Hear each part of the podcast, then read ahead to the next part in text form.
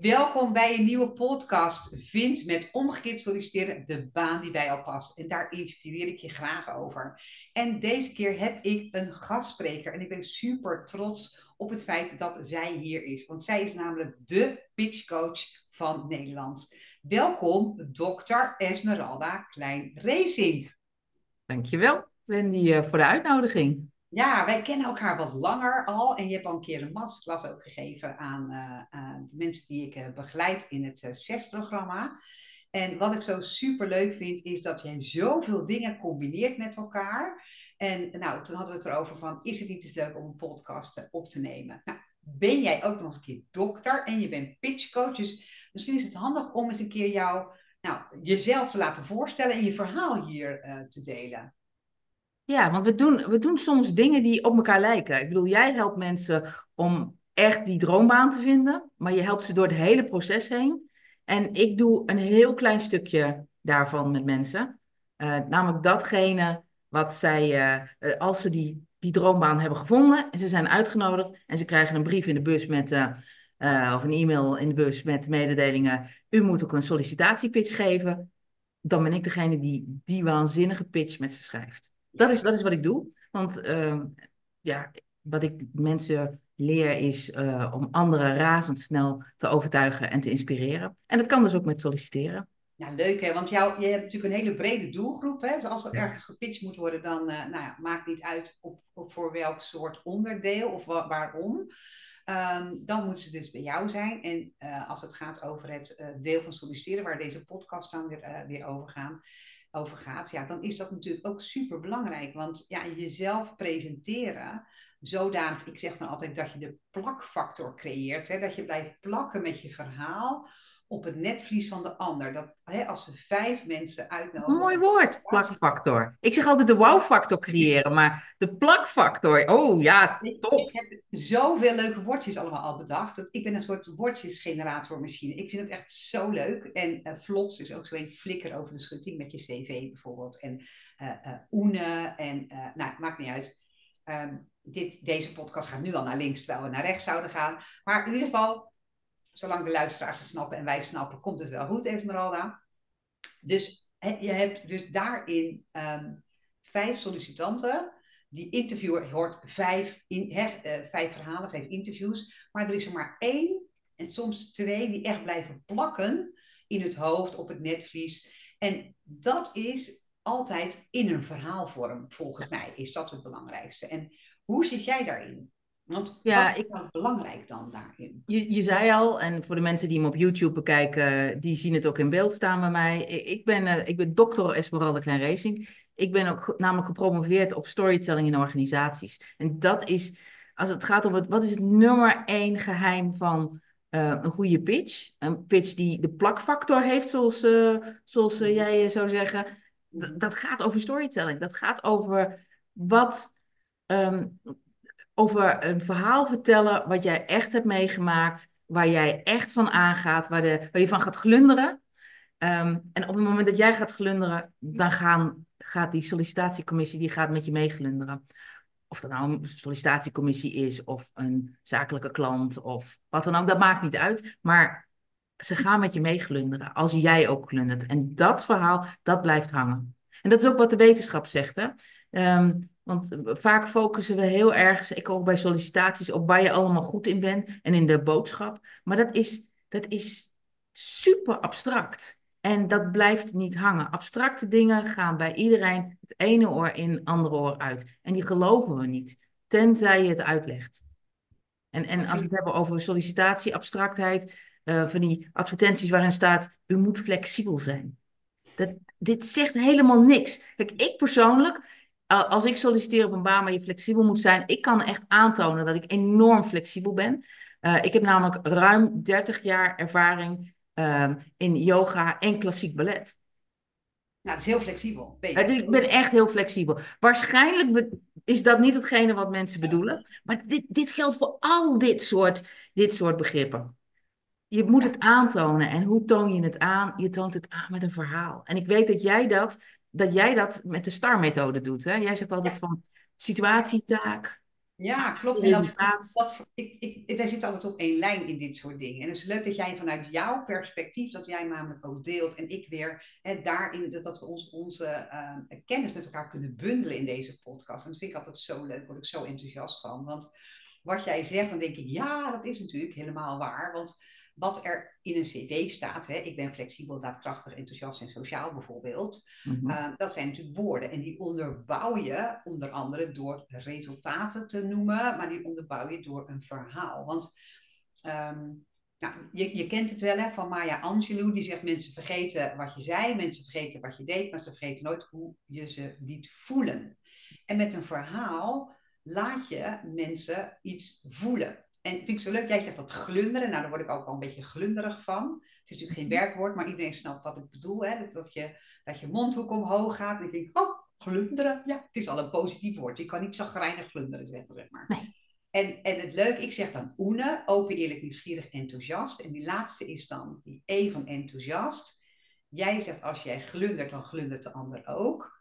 En ik zeg altijd, hè, enthousiasme, als je dat laat zien, dat is besmettelijk, want dan wordt die ander wordt ook enthousiast.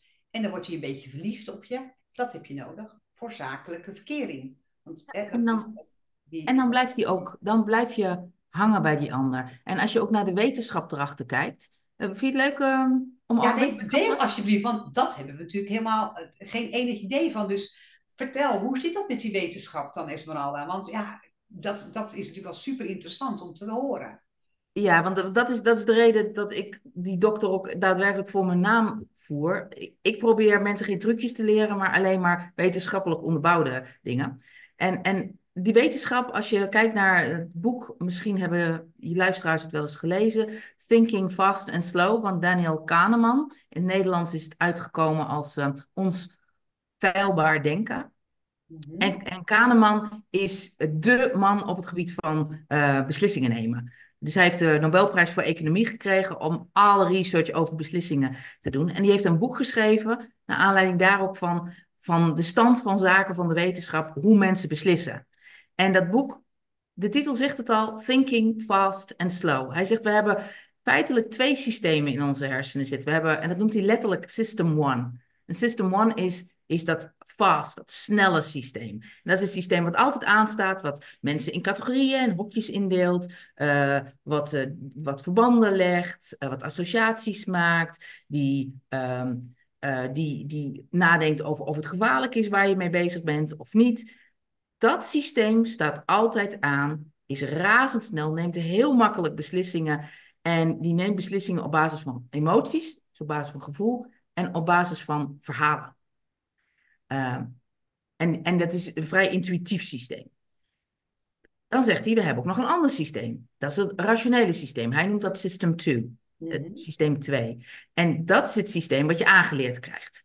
je, je, je leert om rationele beslissingen te nemen. Dan kan je een aantal, een aantal vier, vijf variabelen kan je naar kijken. En dan kan je dan over nadenken.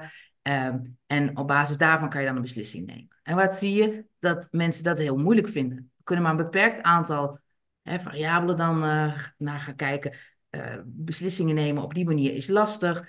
En uh, dat systeem, dat zet je aan met cijfers. Cijfers, feiten, mm hè, statistieken. Dat is, dat, dat is systeem 2.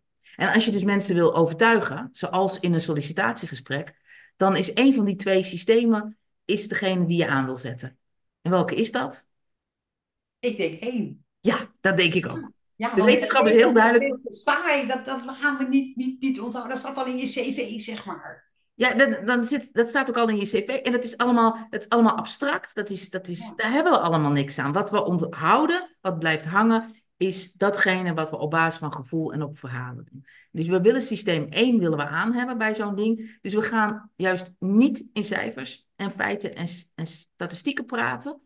Uh, want dat zet systeem 2 aan. Als je mensen wil overtuigen, dan moet je dat doen met systeem 1. En die zet je uit met cijfers en statistieken. Die zet je aan met verhalen um, en emoties. Dus vandaar de emotie. Nou, bij een sollicitatiegesprek wil je die glunder erin hebben.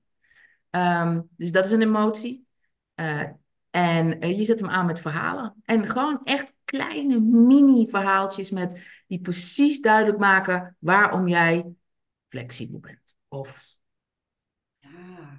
Ja. overtuigend of whatever. die verhalen waar je het dan over hebt, kan je dat dan vergelijken met zo'n star? Of zeg je nee, dat moet je helemaal even anders zien? Want, want jij, hebt, jij hebt daar je, je, je, je studie en je kennis en expertise natuurlijk eh, eh, van gemaakt. Wat zijn dat dan voor soort verhaaltjes? Jij zegt klein, dat, waar moet ik dan aan denken?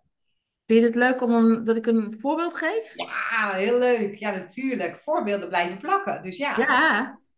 Nou, ehm, de laatste keer dat ik iemand had die, die mij belde, eh er was een, eh, een politieman. Ehm, die wil graag dat ik zijn echte naam niet noem. Dus we hebben afgesproken dat ik hem Onno noem als ik over hem vertel. Ik mag zijn verhaal wel vertellen. Ja. Ehm, die belt mij en die zegt: Esmeralda, mijn droombaan. Ik ben uitgenodigd voor mijn droombaan voor de derde keer. Hij zegt: En ik ben al twee keer in twee regio's bij de politie afgewezen. En het kan niet waar zijn, want de functie waarop ik solliciteer, de functietitel is nieuw, maar het werk doe ik al 14 jaar. Oh, En, en ik ben er hartstikke goed in en ik vind het hartstikke leuk. En ik weet nog dat mijn teamleider, die had de vacature gelezen en die zei... joh, Onno, dit, dit is de vacature, jij moet hier naartoe. Dit, dit, dit ben jij. Hij zegt, ik ben al twee keer afgewezen en ik snap niet waarom. Kun je me helpen? Ik zei, nou ja, tuurlijk, want dat is, dat is mijn vak. Ja. Ehm, en, en wat wij bij hem gedaan hebben, is we hebben gekeken naar... oké, we we gaan een abstracte boodschap formuleren. Wat zijn de drie dingen waar jij heel erg goed in bent? Ehm, en, en wat ook overeenkomt met wat er in de vacaturetekst staat. En we gaan daarna kijken hoe we dat kunnen vertalen in een verhaal. Wat echt gebeurd is, waar jij van gaat glunderen en die dan werkt. Nou, wat, wat hebben we in zijn geval gedaan? Uh, hij, hij solliciteert op een functie die, uh, waarbij die processen in, in die hele juridische keten uh, goed op elkaar aan laat sluiten. Daar is hij goed in, vindt hij leuk. Dus hij heeft een verhaal verteld um, over dat hij op een gegeven moment zit hij dan in de agenda te kijken. En dan ziet hij dat er heel veel aangiftes die week zijn van identiteitsfraude. En allemaal mensen die zeggen, ja, bol.com, uh, identiteitsfraude is bij bol.com gebeurd. En bol.com dat ik aangifte doe bij de politie. Nou, hij had zoiets van, ja, dat, als we dat twintig keer gaan doen, dat is heel veel werk. En strafrechtelijke vervolging gaat niet plaatsvinden. Kunnen we dat niet soepeler maken voor iedereen? Dus hij gaat, uh, hij gaat naar uh, de, wachtkamer in en daar zit een oud dametje en hij zegt, goh mevrouw, uh, u komt zometeen aangifte daarvoor doen, kunt u me er iets over vertellen? En ze zegt, ja, nou, het is echt, het is echt heel stom, maar Bol zegt, ik heb iets op het internet gekocht, maar ik heb geen idee dat van het, ik kom nooit op het internet. En, en ja, ik, moet aangifte doen. En ik vind het echt heel stom, want er stond een deurwaarde bij me op de deur, bij mij. Hij zegt, nou, mevrouw, ik neem wat gegevens van u op en we gaan het regelen. Gaat u rustig naar huis. En hij gaat aan de slag en hij vertelt in dat, in dat verhaal, hij heeft ongeveer 3,5 minuten om te vertellen. Ja, ja. Um, hij, hij, vertelt wat hij dan een aantal dingen gedaan heeft. Hij heeft met Bol.com gepraat en hij heeft, met, uh, hij heeft een brief opgesteld uh, die ze iedere keer kunnen gebruiken. En die heeft hij ook naar het landelijke team gestuurd, zodat zij dat ook iedere keer bij cybercriminelen Ja, kunnen, kunnen doen. Dus hartstikke goed. En dan eindigt hij het verhaal met de, met de uitsmijter over hoe blij die ander daarmee was. Hij gaat niet vertellen, kijk mij mijn werk goed doen. Nee, hij laat dat iemand anders wat echt gebeurd is doen. En hoe was dat in dit geval? Hij zei, nou, ik werd ongeveer een week later werd ik gebeld door de balie en die zei, er staat een mevrouw voor je. Hij zei, dus ik, ik loop naar beneden en ik denk, wie zal dat zijn? Nou, zelfde dametje, in dit geval niet in tranen. Um, want dat was ik nog even vergeten te vertellen. Dat, die mevrouw zat dus in tranen. Ach, ja, ja. ja, zo erg. En, hij had, en diezelfde mevrouw die staat daar met een grote smile en uh, een doosje merci. En die zegt, ik ben zo blij met alles wat je voor me gedaan hebt. Dank je wel. Ach, ja. En daar smelt iedereen van. Ja, Ook een sollicitatiecommissie vol met stoere politiemensen. Die smelten daarvan. Ik, sterker nog, hij belde mij diezelfde dag om half zes. En ik was helemaal verbaasd, want ik wist dat er heel veel mensen solliciteerden op die functie. Ik zeg, zeg hoe is het gegaan? Hij zegt, ja, ik ben het geworden. Ik zeg, wat? Hoe kan je dat nou al weten? Ik bedoel, er waren heel veel sollicitanten. Hij zegt, ja, ja, ja. Hij zegt, maar ze belden me gelijk op, want ze, ze hadden onderling hadden ze besproken dat ze mijn pitch zo gaaf vonden, dat ze mij wilden hebben. Punt. Dit is briljant, hè? Daar gaat het over. Wat een succesverhaal dit. En, en dat is wat pitchen is. Dit is wat pitchen doet. Wat geweldig. Ja, want dit is inderdaad wat pitch. Je raakt iemand in zijn hart. En dan ook een politieman heeft uh, de interviewer uh, heeft ook een hart, zeg maar. Dus je bent altijd met de, met de menselijke kant eigenlijk bezig. Zou je het zo kunnen zeggen? Ook dat er eigenlijk iets, als het inzet, iets kwetsbaars, iets menselijks of zo? Of iets. Ja, hoe zou je dat ook kunnen omschrijven? Wat is een ingrediënt dan in die pitch die altijd terugkomt, uh, Esmeralda? Dat, het element is, het, het zijn twee elementen. Het moet waar gebeurd zijn en jij moet er iets bij gevoeld hebben. Want als jij het gevoeld hebt, dan, dan ga je dat gevoel ook aan die ander overbrengen. Uh, en daar gaat het om. Als jij iets gevoeld hebt, als jij geglunderd hebt, als jij die emotie hebt gehad, als je dat verhaal vertelt, dan raak je mensen. En dat is ook heel logisch, want wetenschappelijk gezien, kijk, we weten wat er gebeurt. Waarom krijg je een emotie? Omdat het iets is wat belangrijk voor je is. Dus je lichaam zegt, uh, wat hier gebeurt is belangrijk. Uh, krijg er emotie bij, dus belangrijk, dus ik moet het goed onthouden en ik moet zorgen dat ik het ook weer makkelijk terug kan halen. Dat is precies wat je wil als je in een sollicitatiegesprek zit cool dat jij dat wetenschappelijk hebt onderzocht. Dat je ook weet wat er dan gebeurt, zeg maar, hè, aan de andere kant van de tafel. Dat, dat je daarop dus gaat appelleren. Maar dat je het altijd bij je... Je doet nooit een kunstje. En dat is wat mensen soms doen. Die zeggen, ja, ik moet me verkopen of zo. Of ik moet me helemaal hè, uh, uh, goed laten zien. Dan denk ik, ja. ja, maar weet je, verkopen... Iedereen heeft een hekel aan verkopers, laat ik het zo zeggen. Hè, die pusherige verkopers hè, die bij de mediamarkt zeggen... Ik heb die wasmachine, heb ik ook. En, hè, dat soort dingen. Niemand houdt daarvan. Dus het gaat daar niet om. Het gaat dus om um, mensen raken met een echt verhaal. Dat is dus... Ja. En dat echte verhaal maakt dan ook nog eens dat dat heel makkelijk is. Dus je, want de meeste mensen die bij mij komen, die zeggen precies wat jij ook zegt. En dat zal jij ook wel keer op keer horen. Ik hou niet van mezelf verkopen. Nee, precies. Niemand. Iedereen die bij mij komt, die zegt, ik, ik hou daar niet van. En dan zeg ik kan het niet. Ik kan mezelf niet verkopen, zeggen mijn, mijn klanten. Zeg maar je hoeft ook niet, niet te verkopen. Want... Dat zeg ik ook altijd. Je hoeft je niet te verkopen. Je hoeft, alleen maar, je hoeft alleen maar een verhaal te vertellen waar jij oprecht van gaat glunderen, wat echt gebeurd is. En dan gebeurt het vanzelf. En ik zeg ook altijd, ik wil niet dat je opschept. Zo'n verhaal wat je net gehoord hebt. We gaan niet zeggen, en ze waren heel blij met me. Of uh, ik ben daar heel goed in. Nee, dat gaan we allemaal niet zeggen. We gaan feitelijk vertellen wat er gebeurd is. En als er dus een mevrouw bij de balie staat uh, met een grote smile en een merci in je hand, dan trekken wij als publiek wel de conclusie: jij snapt het. Dus, jij begrijpt het. Ja, dus je hoeft het niet uit te leggen, je hoeft het alleen maar te vertellen. En de uit de context, ja, die is zo helder en duidelijk. Dat hoef je niet nog een keer te gaan uitleggen.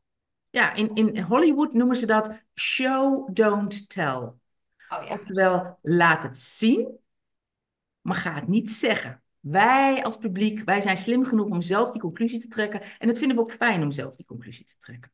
Ja, dat is wel heel gaaf hoor, op die manier dan te snappen hoe het werkt. En het heeft natuurlijk ook te maken, want solliciteren is natuurlijk een super kwetsbare aangelegenheid. Hè? Net zoals die, die politieman, die, die Onno uh, van jou. Um, het is natuurlijk iets anders dat je pitcht voor nou ja, hè, voor je collega's een nieuw, een nieuw proces of een nieuw product of een nieuwe, uh, hè, een nieuwe training of zo, dan dat je pitcht voor jezelf, voor je toekomst in werk, voor hè, iets wat, waar je zelf je professionele identiteit in, uh, in ziet. En daar zit ook vaak een soort spanningsveld op, dat mensen een soort van dichtslaan of denken van ik moet me verkopen en ik moet iemand zijn die, um, die zij willen zien.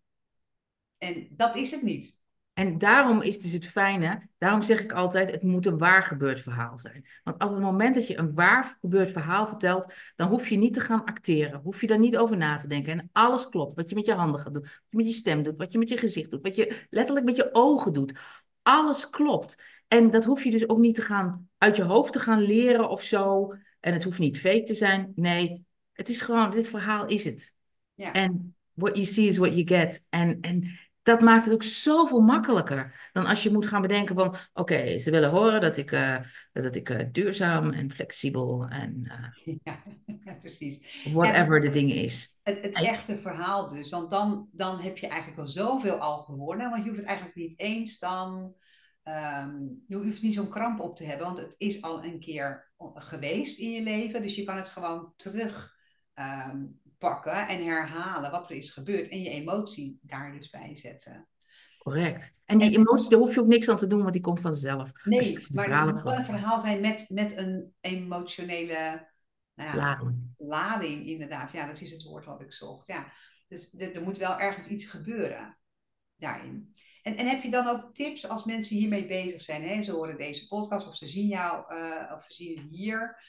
Um, heb je dan nog een, misschien wat, wat tips waarbij mensen denken, uh, ja, waarbij ze kan helpen om hier um, ja, wat beter beslagen ten ijs te kunnen komen? Ja, ik zou zeggen, als je gaat solliciteren, bereid altijd een sollicitatiepitch voor. En een sollicitatiepitch is voor 40. Een sollicitatiepitch is, is ergens tussen de twee en de drie minuten. Lang ja. hoeft niet. En het is zeg maar het antwoord wat je kan geven als mensen zeggen: um, Vertel me iets over jezelf. Mm -hmm. En dan weet je wat je dan kan gaan doen. En als je dat, als je dat doet wat je hebt voorbereid, dan zorg je ook dat, de, dat je heel veel sturing geeft aan de rest van het, uh, van het gesprek. Dus ik zou hem voorbereiden. Ik zou hem ook echt schriftelijk voorbereiden. En als je hem voorbereidt, kijk naar de teksten die je hebt geschreven en zorg dat minimaal de helft het verhaal is. Okay. Probeer, probeer ook niet, probeer niet meer dan drie eigenschappen van jezelf te noemen, die ook in de vacaturetekst staan en die belangrijk zijn. Hou het op die drie. Doe dat verhaal. Herhaal hem nog eens een keertje aan het eind. En dat is je pitch. Probeer niet om honderd dingen te pushen, want dat kan niemand onthouden. Ook je sollicitatiecommissie niet. Maar bereid jezelf voor. Oefen het van tevoren. Schrijf het op papier.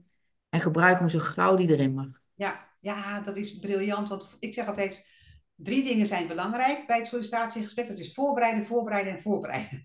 Ja. dat, is, dat, is, dat ben ik zo blij dat je dat zegt, Esmeralda. Dat je dat zelf, op, hè, dat je dat zelf ook zo, uh, zo aanvliegt. En, ja, en dan met name ook dat, dat oefenen. Hè? Want ik zat pas een keertje, uh, ik had pas een cliënt, is een directeur van een heel, heel groot bedrijf in Nederland. Um, en uh, die was bezig met een, een welkomst, nee, met een afscheidsspeech te schrijven. Want die krijgt een, ze krijgt een nieuwe, een, een nieuwe functie. Uh, bij dezelfde, organisatie. En um, die had zoiets van: Heb je wat inspiratie voor me? Ik zeg: Nou, ik heb wel twee, uh, twee andere afscheidsspeeches van mensen uit dezelfde sector als jij. En die mag ik laten zien. Maar let op, dit zijn de video-analyses. Dus dat, hè, dan gaan mensen oefenen, maken ze even een videootje op hun eigen smartphone, die sturen ze naar me. En die nemen we dan seconde voor seconde door. Om te kijken wat gaat goed, wat moet je houden, wat gaat minder, wat zijn dan de tips. En ik zeg dus, dus dat zijn oefenvideo's. Hè? Dus dit is nog lang niet, dit is niet uiteindelijk wat je ziet van deze mensen. Nou, we kijken ernaar en het eerste wat ze na afloop zegt is... Wat ontzettend leuk om te zien dat... Ik weet dat dit geweldige speeches waren, maar om te zien dat die mensen gewoon... Ja, dat, het, uh, dat, dat die ook nog uh, gewoon echt moeten oefenen en dat het nog helemaal niet goed gaat. En, uh, en dat ze nog op hun, aan hun tekst hangen. En ja, dat zien we dus nooit. Ook directeuren zien dat nooit. We zien Ofwel mensen die niet goed pitchen, dat kan, dat hebben ze vaak niet goed voorbereid. Of we zien mensen waar wie het heel gepolijst eruit ziet, alsof het er zo uitkomt. Ja. Dat is niet de werkelijkheid. Nee. Als ik op een podium sta, dan moet ik me ook voorbereiden. Dan ben ik ook twee weken lang, drie keer per dag, iedere dag aan het oefenen. Ja, nou, dat is even, niet alleen voorbereiden is dan belangrijk, maar daarvoor zit altijd nog een mindset, zeg ik altijd.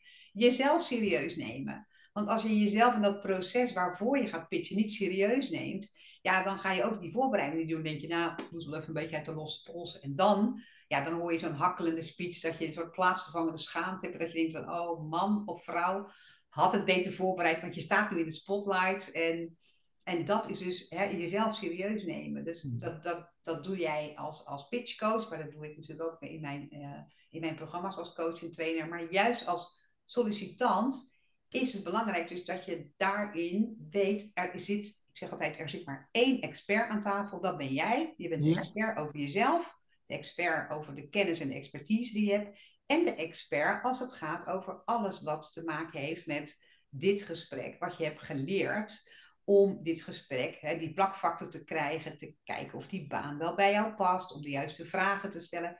Jij bent de expert aan tafel. Gedraag je daar dan ook naar en bereid je ook als zodanig voor uh, daarin.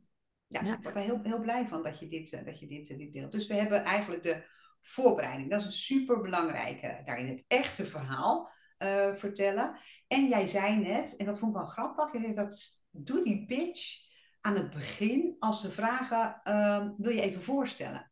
Ja, want, ik, ik weet zelf, ik weet zelf als, als al, ik heb zelf in heel veel sollicitatiecommissies gezeten, aan de andere kant van de tafel.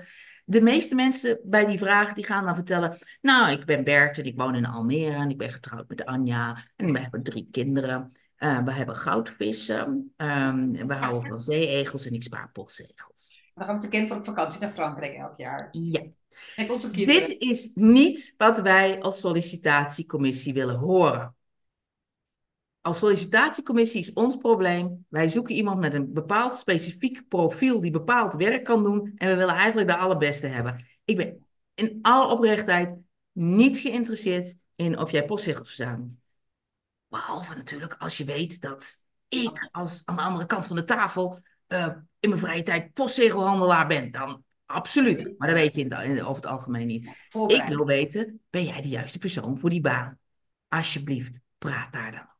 Ja, fantastisch. Leuk, want dat, is, dat vind jij zo heel leuk. Want dan heb je ook de eerste klap is een daalder waard. Dan heb je gelijk je hele verhaal neergezet.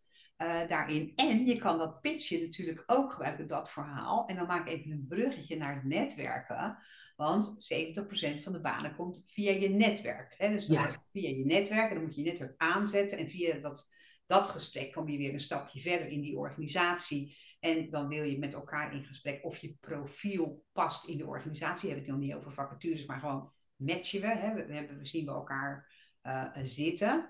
Ehm, maar dan moet je eerst dat netwerk ook wel daarin meenemen in dat verhaal. Is dat dan een ander soort pitch of zo?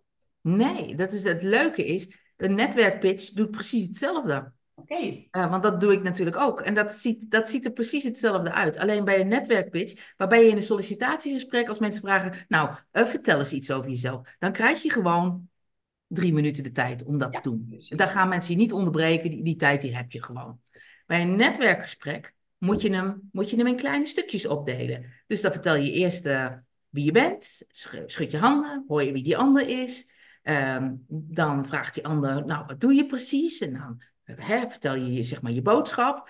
Um, en om dan de tijd te kunnen nemen om dat, dat gave verhaal over die mevrouw in die wachtkamer te kunnen vertellen, moet je toestemming vragen. Want dan kan je er dus niet in één keer op een netwerkgesprek uh, ingooien. Dus je moet dan toestemming vragen. En ik zeg van, goh, vind je het leuk, uh, vind je het leuk om een voorbeeld te horen van... Uh, of ik had, ik had laatste, ik had laatste, ik had op mijn werk gedaan, vind je het leuk als ik er iets over vertel? En dan krijg je toestemming om wel er naartoe te gaan. Ja. En het, het grote verschil is, bij een sollicitatiegesprek is 3,5 is 3, 3,5 minuten helemaal niet gek. Bij een netwerkgesprek moet hij echt onder de minuut blijven. Tenminste, het verhaal. Ja. En je, dus pitch, je netwerkpitch moet eigenlijk iets van anderhalve minuut zijn. Oké, dus dat zit echt een verschil, omdat je met netwerken gaat het natuurlijk gewoon sneller. En je zit met netwerken zit je in een omgeving waarbij je in een soort netwerkborrel of op een verjaardag of op een weet ik veel wat. En dan heb je wat, wat minder tijd natuurlijk hè, om dat verhaal ja, En het moet wederzijds zijn. Ja, precies. En wat ik dan heel leuke vind, dat, is, dat vind ik zo leuk dat je dat ook altijd meeneemt. Oh, ik kan helemaal blijven worden. Dat je inderdaad uh, toestemming vragen. Dat is zo belangrijk. En ik zeg dan altijd hè, in zo'n sollicitatiegesprek als je het dan hebt over dat, dat stukje, dat je aan die ander vraagt, joh, ik heb een leuk uh, voorbeeld uh, uh, daarin. Vind je het goed dat? Of vind je het leuk om? En op het moment dat die ander ja zegt, dan springen die oren op steeltjes, want dan gaan ze ook luisteren. Dat, is, dat zijn van die kleine tussenzinnetjes die jij dus nu ook weer deelt. Hè? Toestemming vragen, want dan gaat iemand pas luisteren. Als je het over de bühne gooit, dan denkt iemand, oh, waar ben ik nou weer in gegijzeld? Een een of andere vaag verhaal. Nou, dat kennen, herkennen we allemaal wel. Hè? Dat, je, je zo'n soort bloedzuiger noem ik het wel eens, dan kom je ja. niet af, hè?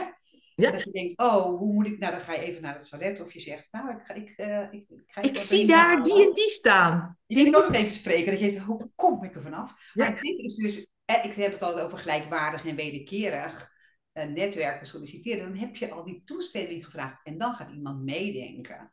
En wat ik zelf ook altijd leuk vind, is dat als je ook wat iets van iemand zou willen, hier niet zoveel mee te maken, maar kan niet nalaten om het hier te delen, is um, dat je na zo'n gesprek, stel dat je wat meer ook um, uh, in contact wil komen met het netwerk van de ander, dat je dan bijvoorbeeld die vraag stelt, ben je bereid om met me mee te denken? Die, vind ik ook wel heel fijn altijd.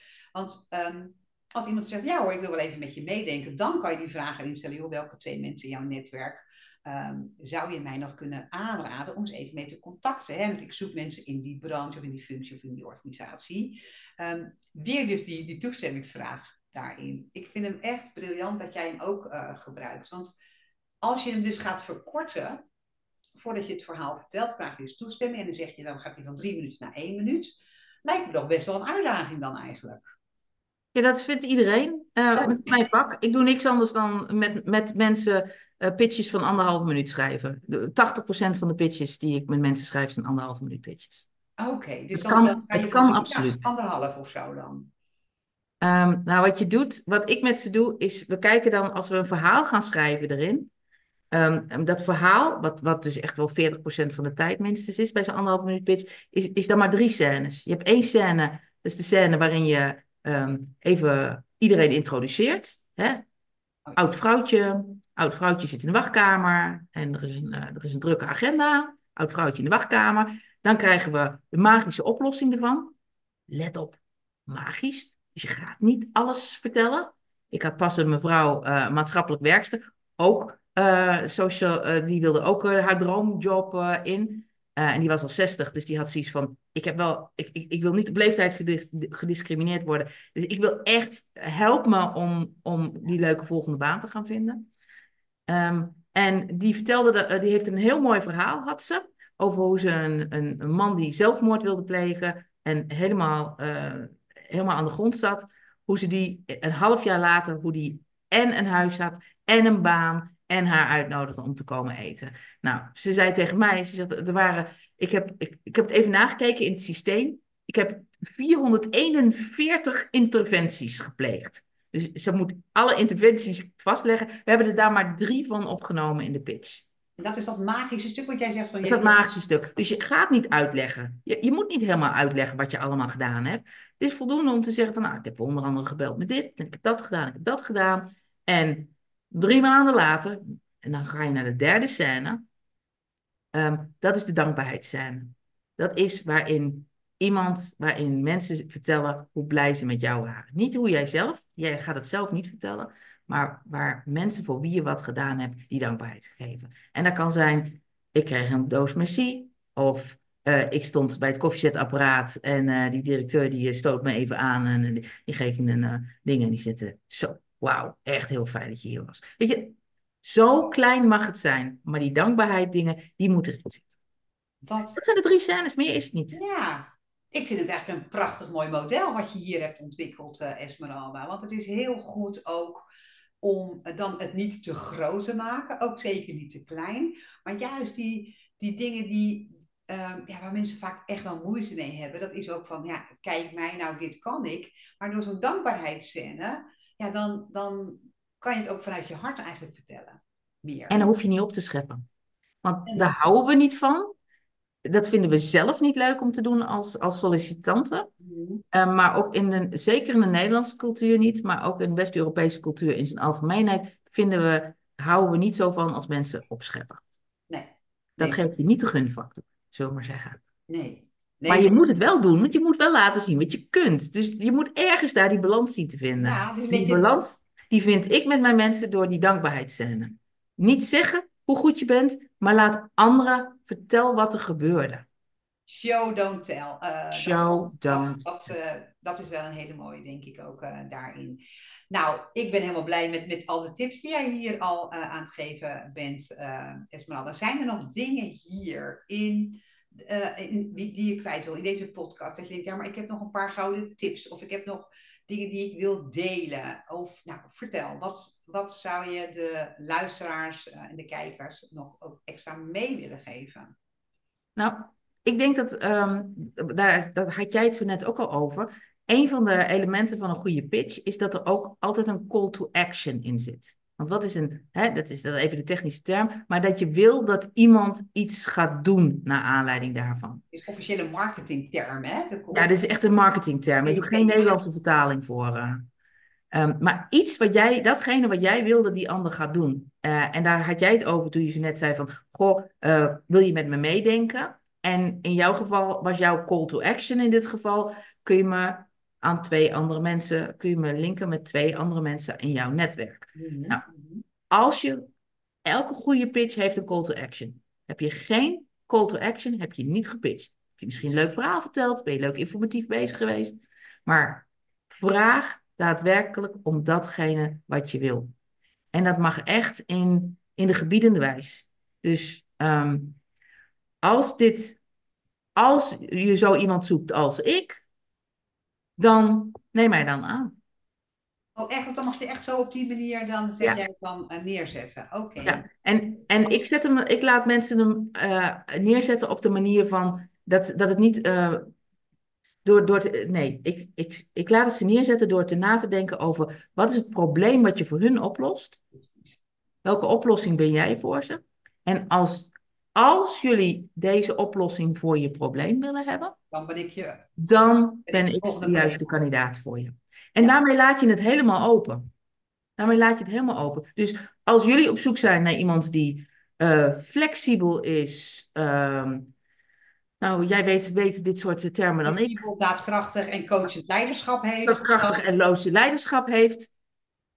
Als, als dat is waar jullie naar op zoek zijn, dan ben ik de juiste kandidaat. En zo hard mag je hem inzetten. En hij is niet eens hard, want het is alleen maar als je daar inderdaad naar op zoek bent. Stel dat je die analyse verkeerd hebt gedaan, ja, dan hoef je die niet aan te nemen. Als maar, je niet goed hebt voorbereid, dan, dan, dan gaat hij daar mis natuurlijk. Ja. Dan gaat hij daar mis. Dus je moet je heel goed voorbereiden. Maar als je je goed hebt voorbereid, dan weet je dat, dat zij inwendig niks anders kunnen zeggen dan, ja, natuurlijk zijn we naar op zoek. Ah, de. En dan is het dus ook een de, dan moeten we jou dus hebben. Ja, ik vind hem helemaal gaaf, want dit is eigenlijk helemaal een soort stappenplan hè, waar je in ons hebt meegenomen ook en hebt mee geïnspireerd met het hele stuk. Want die call to action is dus wel, um, ja, dat is eigenlijk het, het, de afronding van je pitch natuurlijk ook.